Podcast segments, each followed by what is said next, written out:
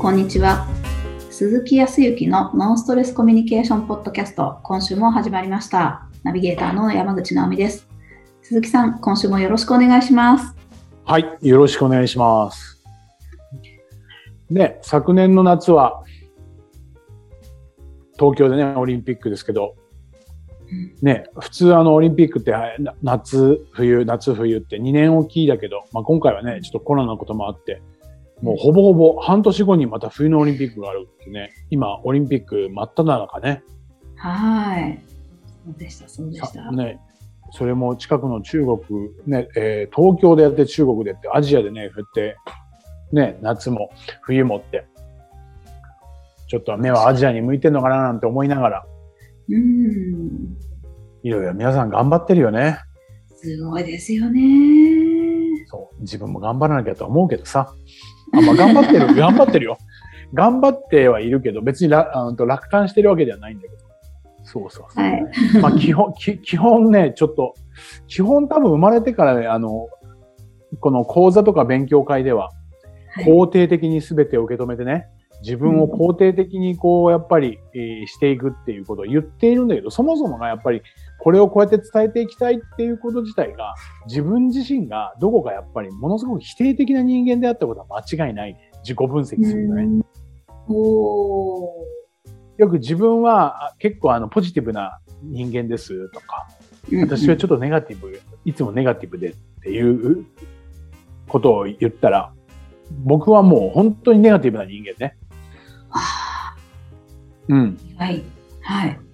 なんか、あの、一本の、えー木が目の前に通ってて、えっ、と、右と左にこう落ちるっていう、まあ、いわゆる平均台みたいなところに立っていて、えー右がポジティブ、左がネガティブって言って、立って、目つぶって手広げたら間違いなくネガティブな方に落ちると思うね。か偏ってると思う。ポジティブって思ってても多分ネガティブの方にこう落ちるような気がする。うーん。まあ、そ、そんな、もう本当に、今までのことを振り返ってると、やっぱり、なんで、なんでうまくいかないんだろうとか、なんでダメなんだろうとか、瞬間、俺はこうなりたいって思うんだけど、でもなんでうまくいかないんだろうでもやってもうまくいかないよなって今までもそうだったから、みたいな、そんな感じをずっとやっぱり若い時は多く。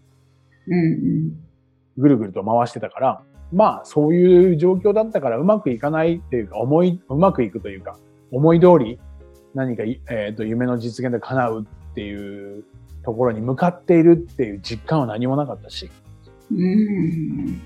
だから、うん、つまらない人生だというふうには思ってはいなかったけど、楽しいなとか嬉しいなとかっていうこととか、充実してるななんて思うようなことは振り返っても感じてたとは思うけど、うん、その印象ってあんまりないね。へえ。そうそうそう。まあまあまあ、ネガティブな話だけどさ。まあ今はそうそうでもないけど。でもそう思うとね、今のやっぱうんオリンピックの選手の人たちは本当に国内のね、いろいろな競合の人もいるし、いろんなね、やっぱりライバルの方もいらっしゃる中を、こう、やっぱり、こう、のところからやっぱ世界に行って、それでまたメダル取る、取らないっていうところまで行ってるっていうのは、すごい、ネガティブじゃいかねえだろうなっていうふうに思うんだよね。そうですよね。皆さん本当に力をつけて、そのために一体いくつの山や谷を越えてきたのかって思うと、すごい方々ですもんね。そりゃポジティブできっと成し遂げてきた方々ですよね。そうだよね。うん照準をオリンピックっていったものに一旦合わせてね、そこ、でメダルを取る。まあ中にはね、出場するっていうことが目的の人もいるかもしれないけど、はい。ね、うん多くの人はやっぱりメダルを取るためにっていうところで行く。でもまたあれも神様がいるとすればだよ。なんか、取れたらいいけどね。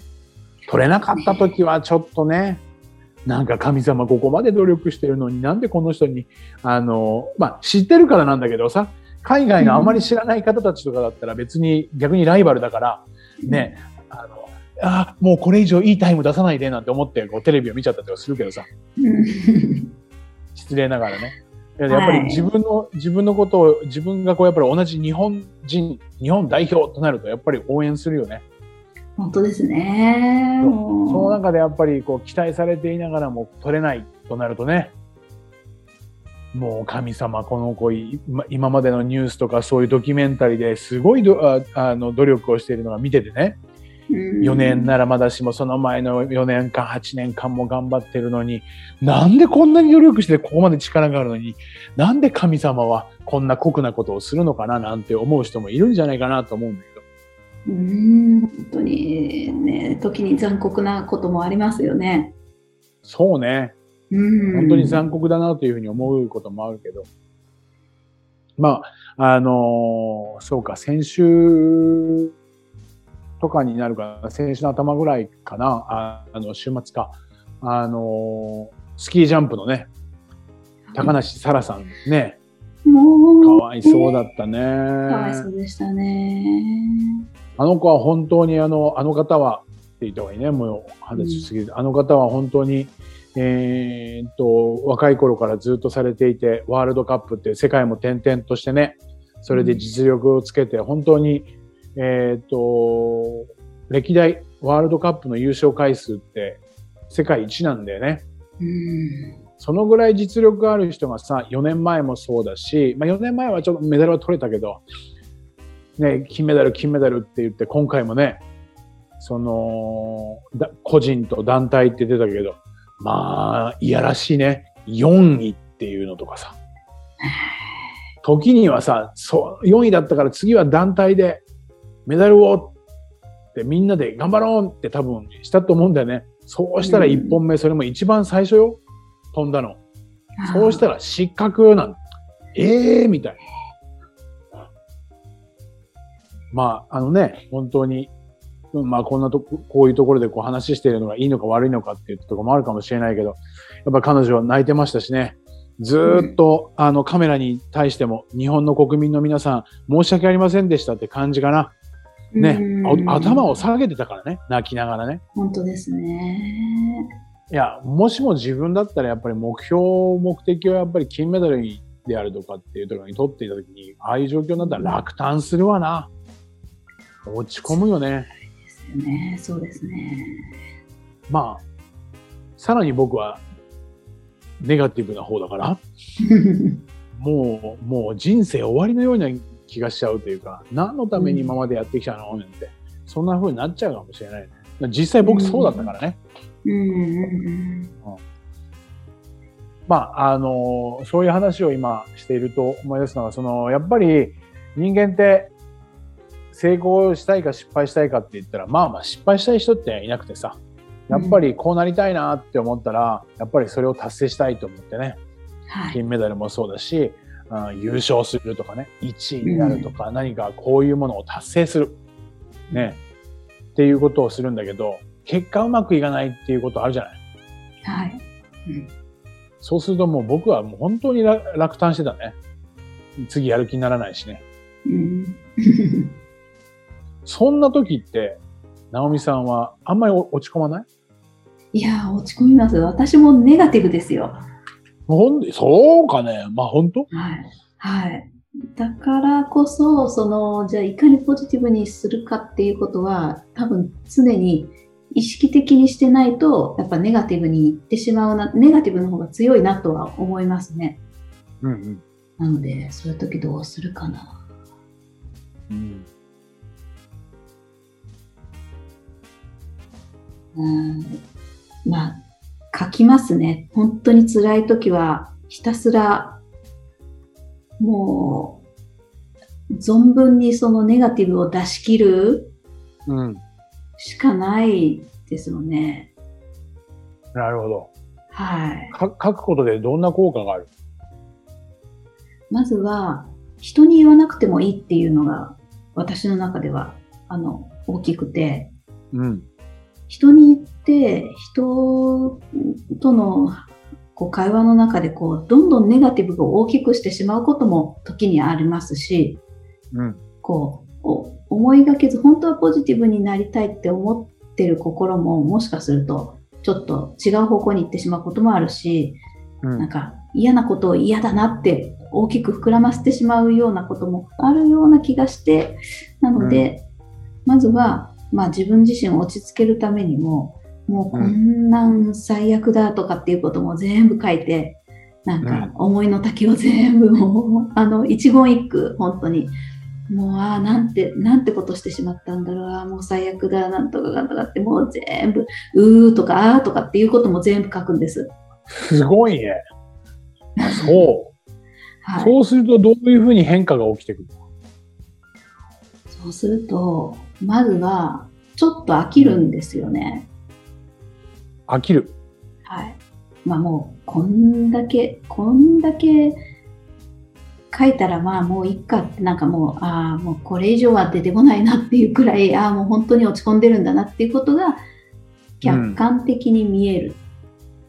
なるほどね。はい。そうすると、次にどうなるんですか？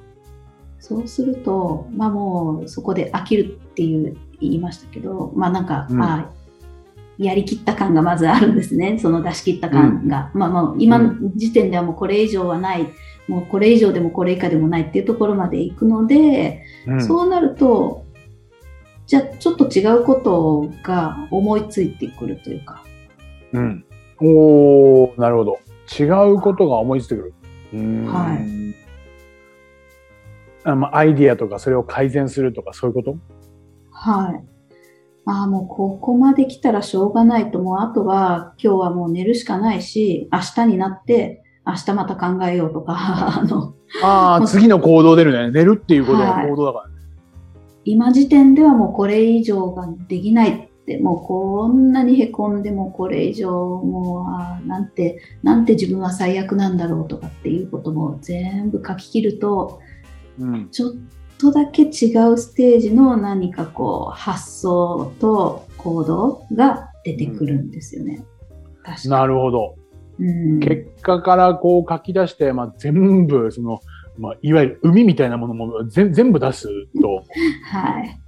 そうすると何か次のアイディアが出てくるとか、なんか、まあ、時にアイディアも、うんとまずは寝るとかっていう行動が出てきたりとか、アイディアが出てきたりはい。いいね。そうか。いや、それは素晴らしいと思って。まあ、それが、まあ僕も常に皆さんの前でお話をしているのは、書くことの重要性ってやつね。書いてみると何か変化が起きるんだよね。それもさ、形式通りに書くとか、そういうことではないんだけど、もう自分の気持ちをそのそのままもう書き出してみるうん、っていうことによって、なんか見えてくるものがあるんだよね。そうなんですよね。疲れる、書くことも疲れるけど。そうなんですよ。でもそれもなんかいいよ。ような気がする。そうそうそう。となると何か新しいものが出てきたりとか、新しい行動に移せるっていう、なみさんの今の話が本当に全くそうだと思ったの。そう。うんそうすると、さ、失敗した結果っていうのは、本当に終わりなの？結果？結果があるから、うん今回の、ままあ、なんかそのアイディアとか、次はこうしようとか、なんかそういうとこが出てくるっていうことは、はい。結果は始まり？ああ、本当ですね。結果は、次への、次への準準備になっている感じですね。うん。っそう言われると。ていうふうに僕は今感じたんだよね。ああ、うん。だから、あの何かというとね、僕自身もほんあ、僕自身はもう本当に嫌な結果を恐れて行動しなかったりとか、あで、えっ、と、嫌な結果が出たら、あー周りにも自分に対してもなんか隠すとか、ああそういうようにこう逃げ、逃げるとかね、はい。そういうようなことを本当にやっていたの。怖怖くて。うんうん。そう。で、うんと、だから、えっ、と、結果が出るのが怖いし、結果が悪い方に出ると思うと楽単なんだから、もうダメ、もうや、もうやめたとか、うんっていうふうに諦めになっちゃってたんだよね。はい。うん。だけど、今、直美さんが話してくれたように、捉え方を変えたら、書いてみて、直美さんは気づくんだけど、おーっと結構終わりがあるから始まりがあるみたいに、終わりっていうのは全ての終わり、人生の終わりでも何でもなくて、次へのスタートのための、いわゆる途中経過みたいなもんじゃない？結果はい。そう、結果を結果として捉えるのではなくて、悪いものであったら、うん。直美さんが教えてくれたけど、書き出してみてたら、新しいアイデアだとか、次はこうしてみようとか、もうもう、ここはここと事実として、うん。まあ時には忘れようでもいいんだけど、うんっ。てなると、人生っていう長いスパンで見たら途中経過だよね。ああ、本当ですね。はい。僕はね、今日お話ししようかなと思ってたのは、本当途中経過って思うように自分がしたら、すごく楽になって、その結果では落胆するよ。落ち込むけど、それは次に向けての途中経過であっても、全部がここで終わったわけじゃないから、うんっていうふうに考えられるようになってから、すごく人生人生が楽になったのね。で、何でも行動しやすくなったし、トライするし、失敗を恐れないわけはないんだけど、うんそこはあまり壁ができなくなってきた。っていう記憶、あの、実感があるんだ。それをやっぱり実践でやっているのは今、ナオミさんが違う形で今話をしてくれて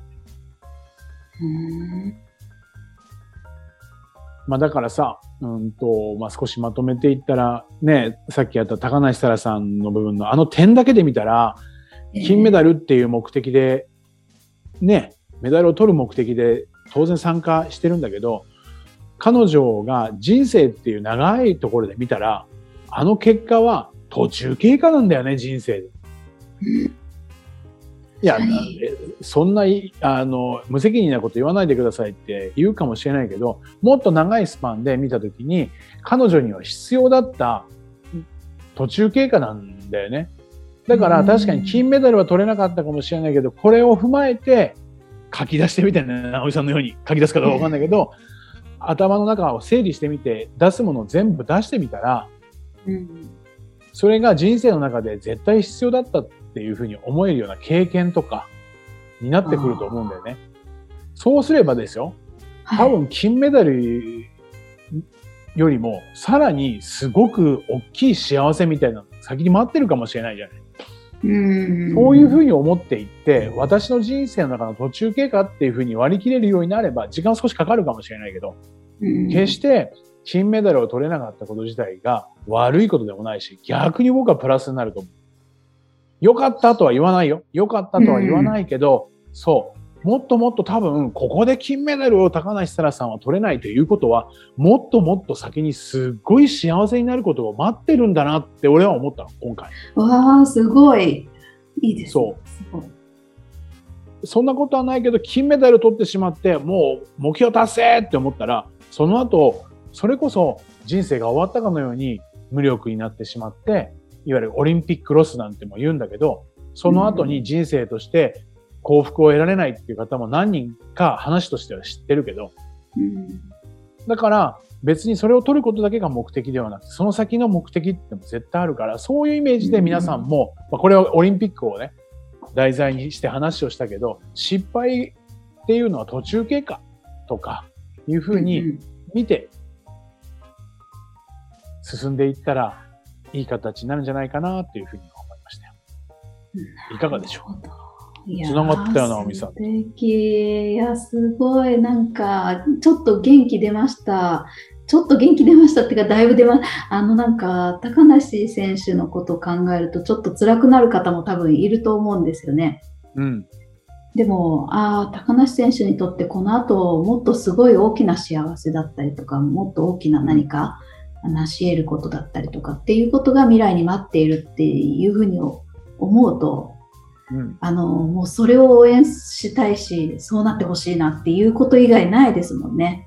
うん。だと思うよ。んはい。本当それを、まあ、僕らはね、彼女に期待もするし。うんで、まあ、彼女自身は何かって自分に期待すればいいんだよね。今はそこまで落ち着かないかもしれないけど、だから、あ直美さんは直美さん自身、僕は僕自身にやっぱりうん能力だとか力っていうのはあると信じね、やっぱり自分に期待するっていうこと。で、時に失敗、うまくいかなかったこと、落胆することはあっても、これは途中経過だと思って、自分の先に期待して、そのためにどうしていったらいいかっていうところ。まあ目的をね、見つけていったら必ずもっといい幸せがあると思いますよ。うわー、ね、素敵なお話。ありがとうございます。とんでもありません。ありがとうございます。それでは最後にお知らせです。ノンストレスコミュニケーションポッドキャストでは皆様からのご質問をお待ちしております。コミュニケーションでのお悩み相談や、こんな時どうするのなんていうご質問を鈴木さんにお答えいただきますので、皆様どしどしご質問ください。ッドキャストの詳細ボタンを押していただきますと質問フォームが出てきますので、そちらからご質問いただければと思います。それでは今週はここまでとなります。また来週お会いしましょう。鈴木さん、ありがとうございました。ありがとうございました。